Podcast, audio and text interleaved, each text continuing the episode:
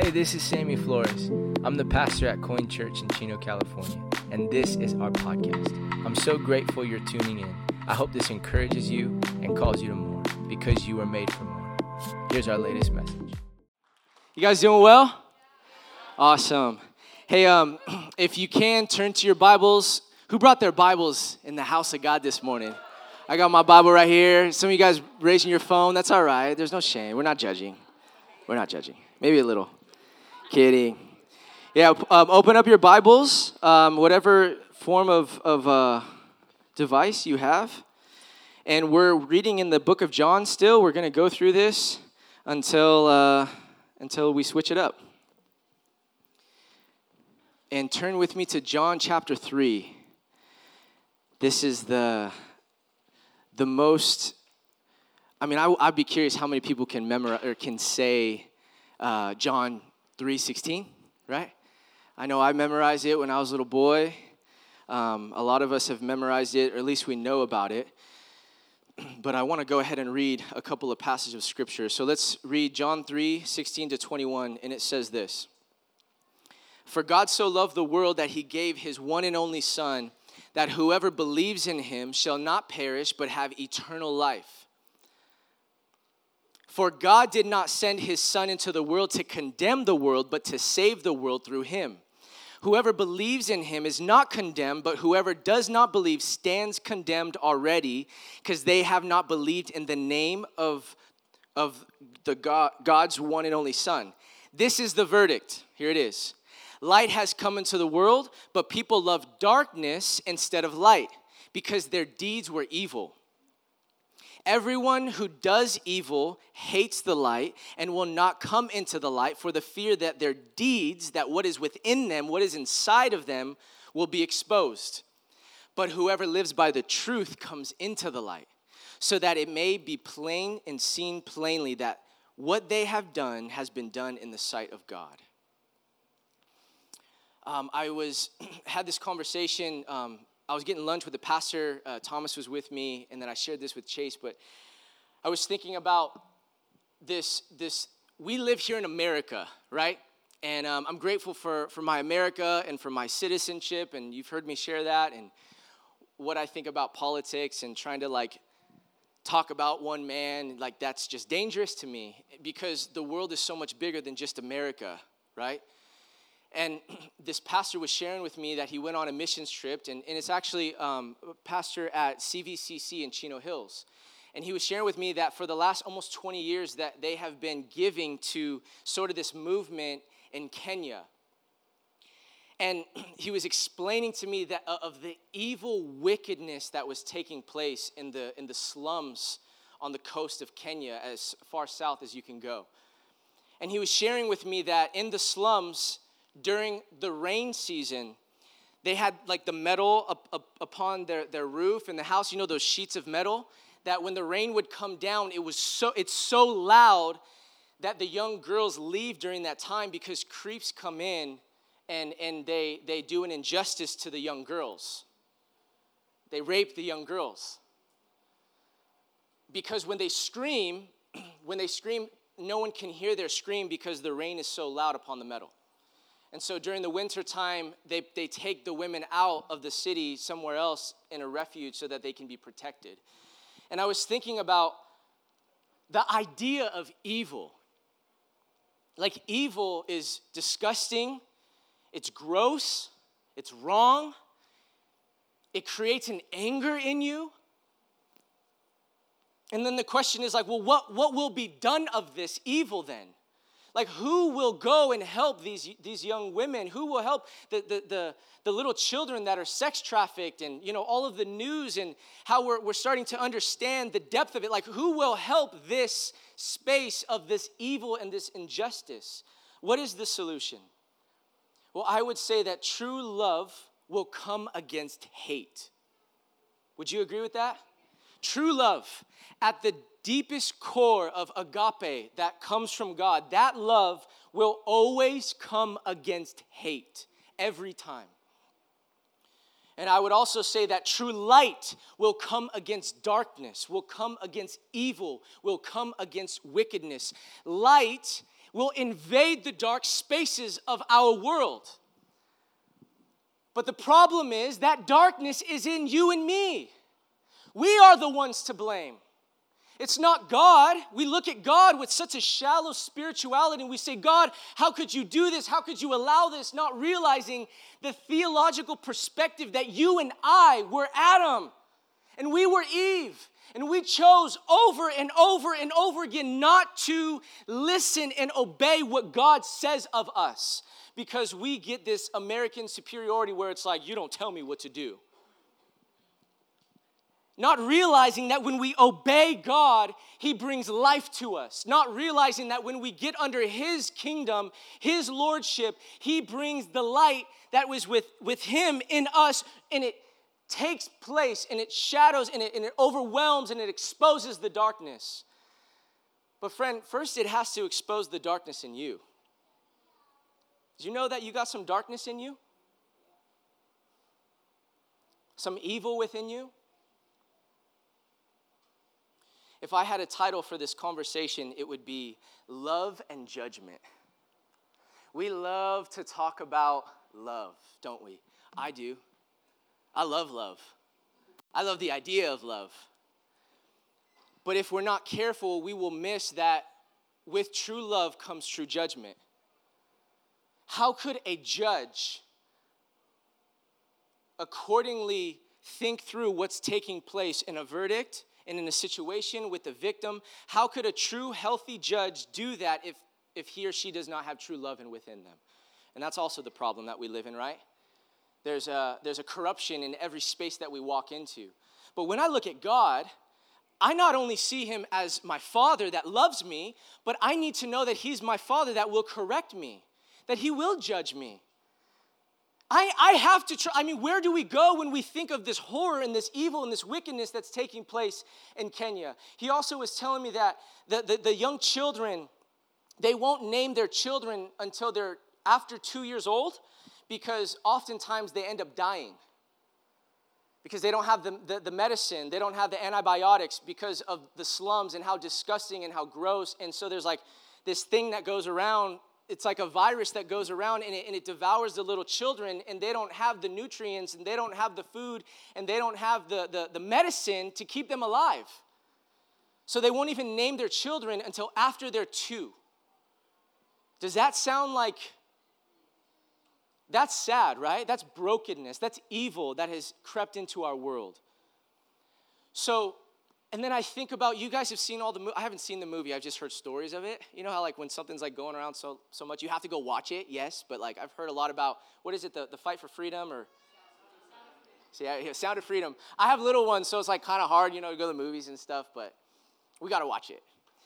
So I've I've seen enough, and I've heard enough, and I've done my own research that talks about the injustice that's taking place over children in the sex trafficking world here in America. Like we're talking about here. Not anywhere else, like here. And yes, it's happening elsewhere, but like here in, in our land, how is that possible? I don't know about you, man, but if I was a judge, I know what I would do with those people, right? Well, that's why I can't be judged, because I'm not, I'm not perfect. So I need a perfect God to judge these people.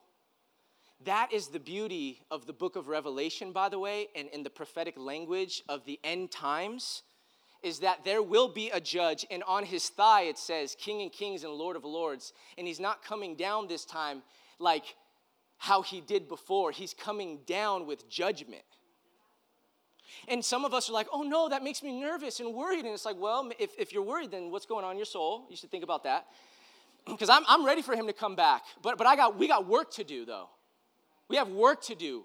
So praise God that He's coming back. But if you're worried about Him coming back, then it's still about you. It's still about you. You still haven't done the deep work of discipleship. You missed it, man. It's the Holy Spirit that refines you and redeems you and does a work in you. So stop thinking about yourself. It's not about you anymore. It's about the injustice of darkness in our world. So, when will you step up and come against the darkness and partner with the Spirit of God? And so, when I look at my king that will come down, He comes down with judgment this time over all of the things that are taking place in this world. I want that king. How about you? Yeah, Grandma Liz. okay, so so right now we're faced in this gospel, we're faced with one of the apparent paradoxes of the fourth gospel, Matthew, Mark, Luke, and John. And the paradox is love and judgment. Like, well, I, I want one though. I don't like the judge part. I just want the love part. Sorry, it doesn't work that way. John has just said that it was because God so loved the world, he sent his son. It was the love, it was the depth of our God that he sent his son. And later he will go on to show Jesus saying in chapter 9, verse 39, if you want to write that down, Jesus said, I came into this world for judgment. It's like, how can both be true? Well, that, that, that's hypocritical. It's like, well, you don't under, let's just read the whole thing. Let's, let's lean in a little bit more. What is Jesus trying to say? It is quite possible to offer someone an experience in nothing but love. And for that experience to turn out a judgment. Let me explain what that means. This always happens when people are confronted with greatness. We may take our friends to see some great masterpiece of art we may take them to listen to the most eloquent of preachers. We may give them a great book to read. We may take them to gaze upon some beauty, and then we're expecting them to like love it like we love it, but their reactions are a judgment. They don't see it like you see it. And if they find no beauty and no thrill, then we know that there is a blind spot in their souls. Uh, like, for example, sorry, I always, Kelly, I always use that example, sorry. I, uh, I love the movie Interstellar. Like, it is my all time favorite movies ever, period. Interstellar by Matthew McConaughey. And um, he talks about, like, the, the, the, quantum physics and time and light. And you know, I always think about like, okay, if I'm in a subway and I'm going really fast, but like time is still going the same speed, but I'm going like 100 plus miles an hour, but I'm like inside the butt, the like it's it's, I'm not going that fast. Does it feel like it.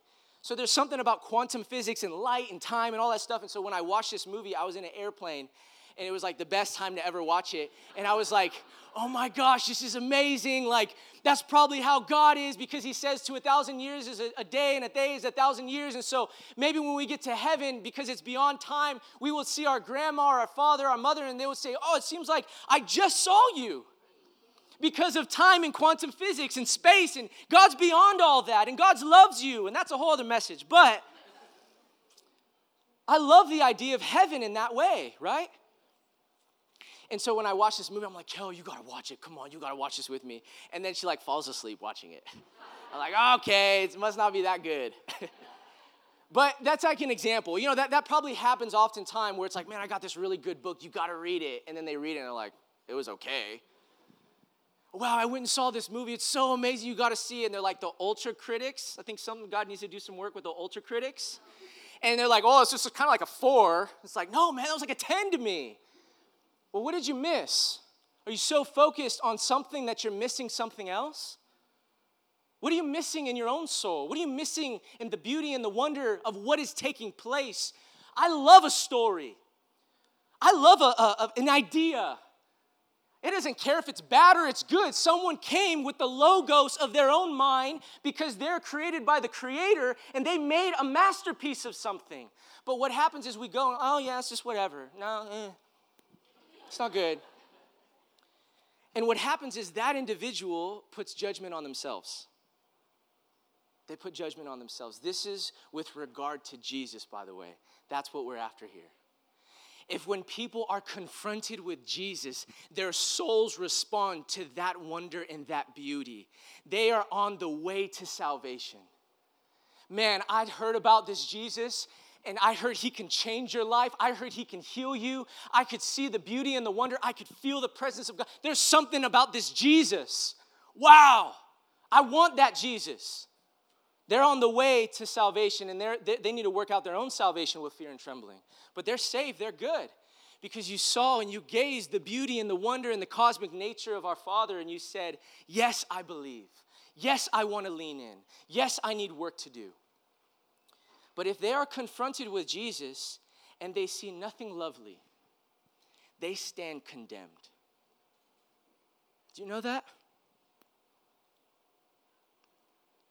But I just want you to be very clear something. God didn't condemn you. Jesus didn't condemn you. You condemned yourself. You chose to walk away from greatness.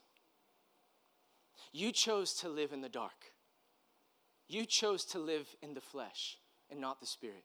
You chose the wide road where all people are instead of the small, still, hard, difficult road towards discipleship to Jesus. So don't get upset with the pastor or even God. Don't get upset with God. You chose it.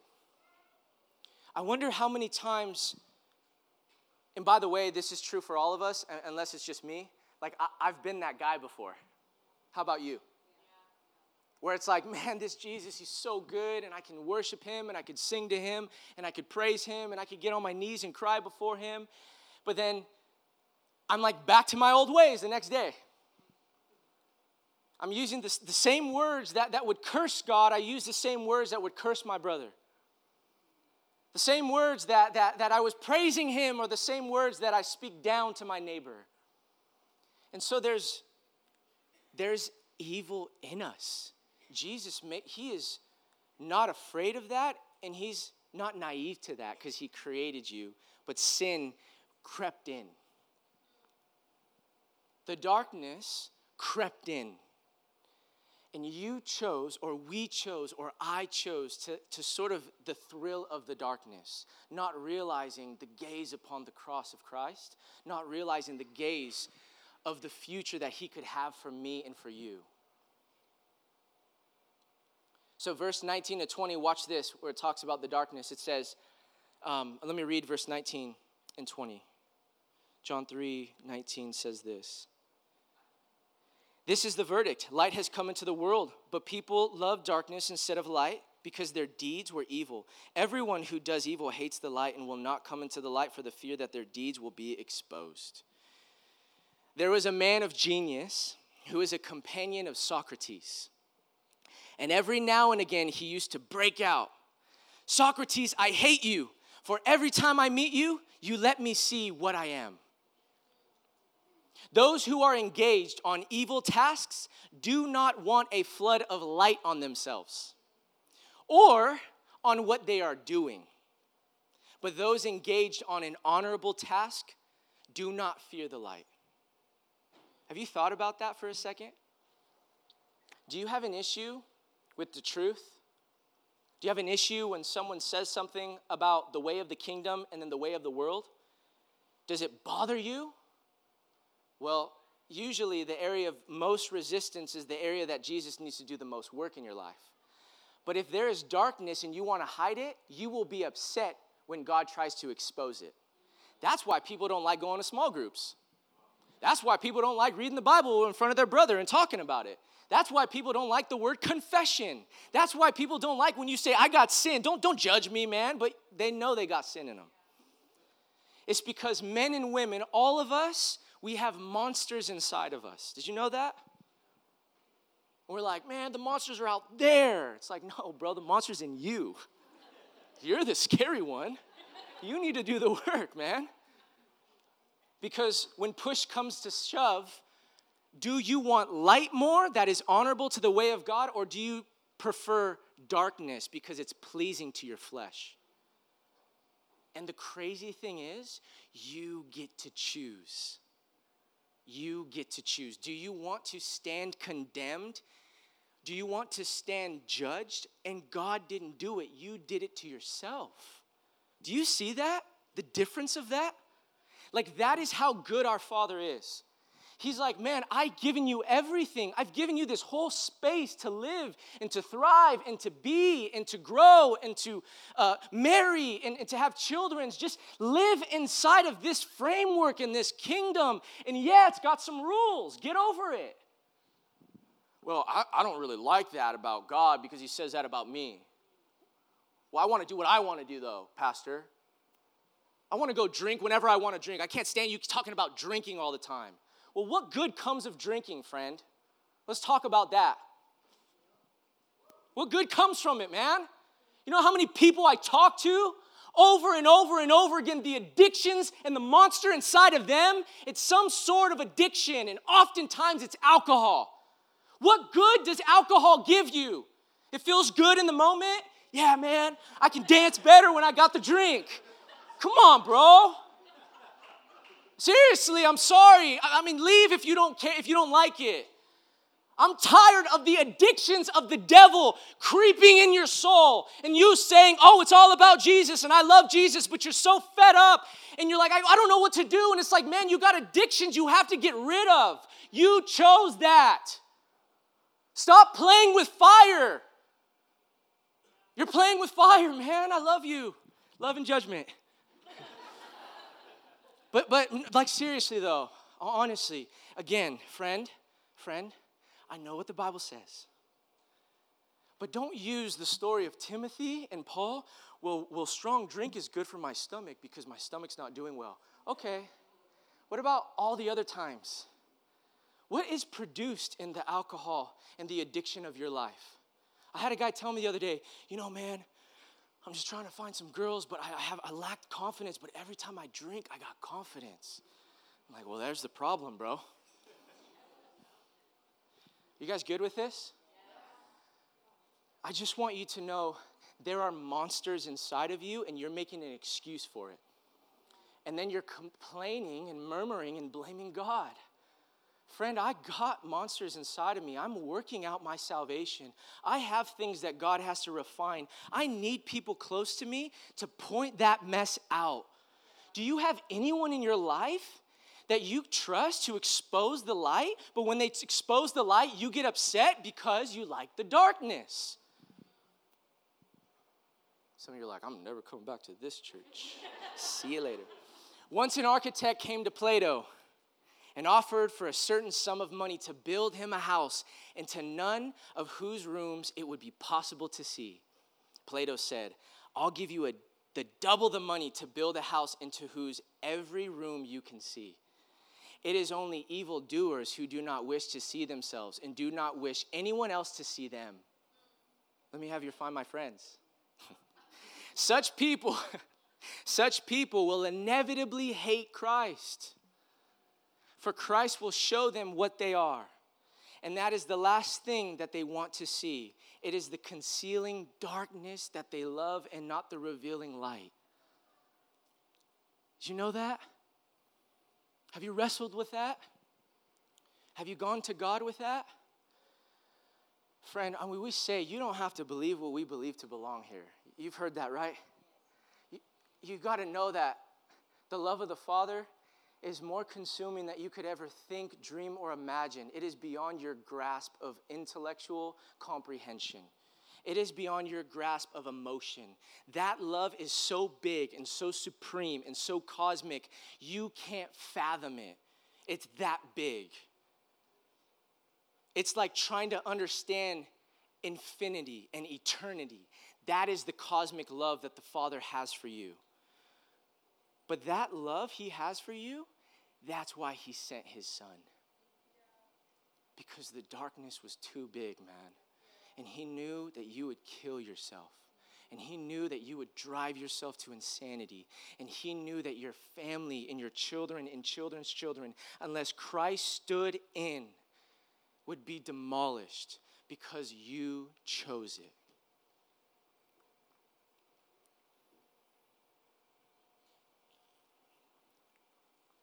So, verse 16 says this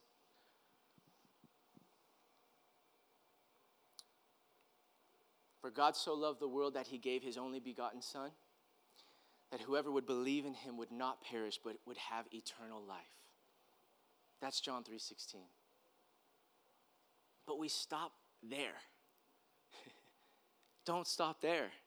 He came because of the evil and the wickedness that was in you and I so that he could expose it. And those that ran from that exposure chose to not want to be with God. There are people I have met. I remember I was, uh, I was like a zealous Bible student. It's like, let's go evangelize in the streets of Missouri. It's like Springfield, Missouri, like everyone's a Christian. so I, we went, and it's not true. We went, and I was talking to somebody, and I'm like, hey, man, do you believe in Jesus? You know, I'm like I'm like 19. I'm like, do you believe in Jesus? Like, yeah, I believe in Jesus. I don't want anything to do with Jesus. I'm like, why? Like, why not though? I'm tired of all the rules. I mean, Springfield, Missouri is like a part of the Bible Belt. They got church on every corner. I'm tired of all the rules. I'm tired of people telling me what to do. I'm tired of all that stuff. So that already, now that I'm older, that tells me he had the wrong view of God. Someone hurt him and, and, and, and, and skewed his view of God, right? But then he's like, I would rather go to hell than be with God. And I was 19 years old, and I couldn't believe that's the first time I ever heard that in my life. I'm like, oh my gosh, what? And then you get older and you realize, yeah, people would rather go to hell. People would rather indulge in their evil, indulge in the darkness. People would rather stay stuck in the secrets of their life than to allow the light to expose them because they believed a lie. That if your secrets or darkness is exposed, you're shamed. And that's the lie of the devil. He's been lying since the garden. No, in fact, when you come into the light, you're, you become healed. You can become whole. For generations, your family can be blessed because you made a conscious decision, both physically and spiritually, that you would choose to repent of your ways, and you are here, and now you're here, and you're going to go on a new path. But the darkness feels too dark sometimes, doesn't it? So, where are you on this journey, man? Where are you?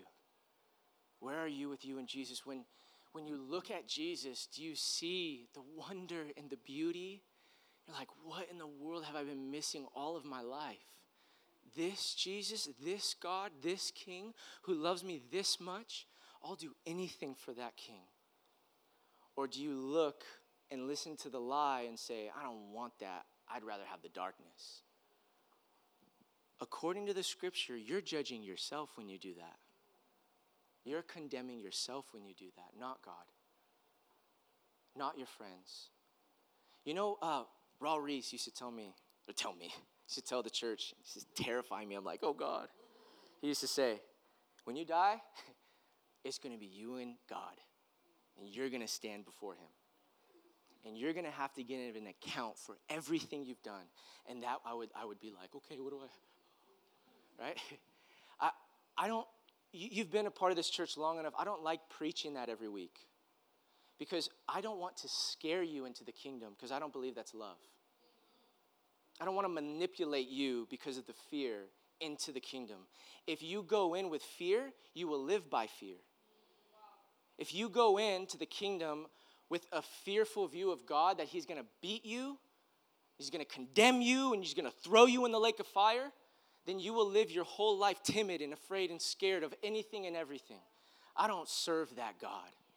I serve a God of love. I serve a God of wonder. I serve a God of beauty.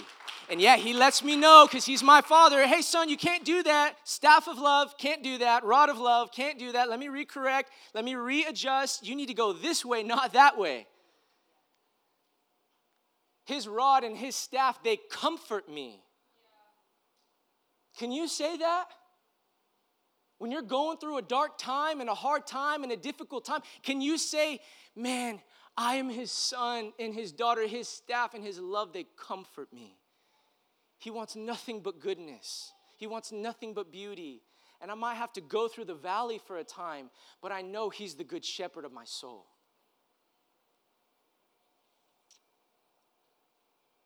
John 3:16 tells us of the width and the, the depth of the love of God. It was the world that God so loved. Don't forget that part. He also loves the world. It was not a nation, it was not the good people, it was not just the Jews, it was not just the people who loved him, it was the world. The unlovable and the unlovely, the lonely who have no one else to love them. Those who love God and those who never think of Him, those who rest in the love of God and those who spurn it and run from it. All are included in the vast, inclusive love of God. As St. Augustine said, God loves each one of us as if there was only one of us to love.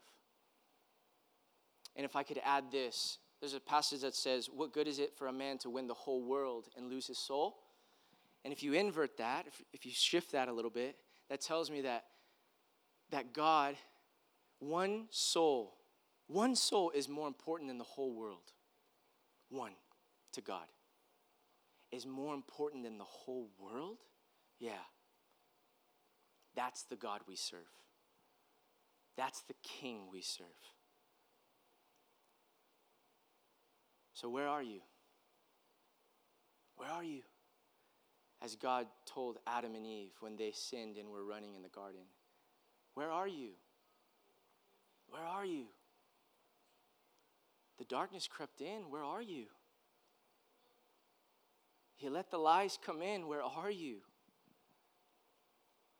You fed into the lie. You indulged into the flesh and you didn't stop. Where are you? Come with me and I will give you life. Commune with me and I will bring life and life more to the full. I'm not promising it's going to be rainbows and butterflies, but what route do you want? The way of darkness or the way of light? And so we get to choose that this morning. We get to choose that every single day. Are you guys good this morning? Will you stand with me?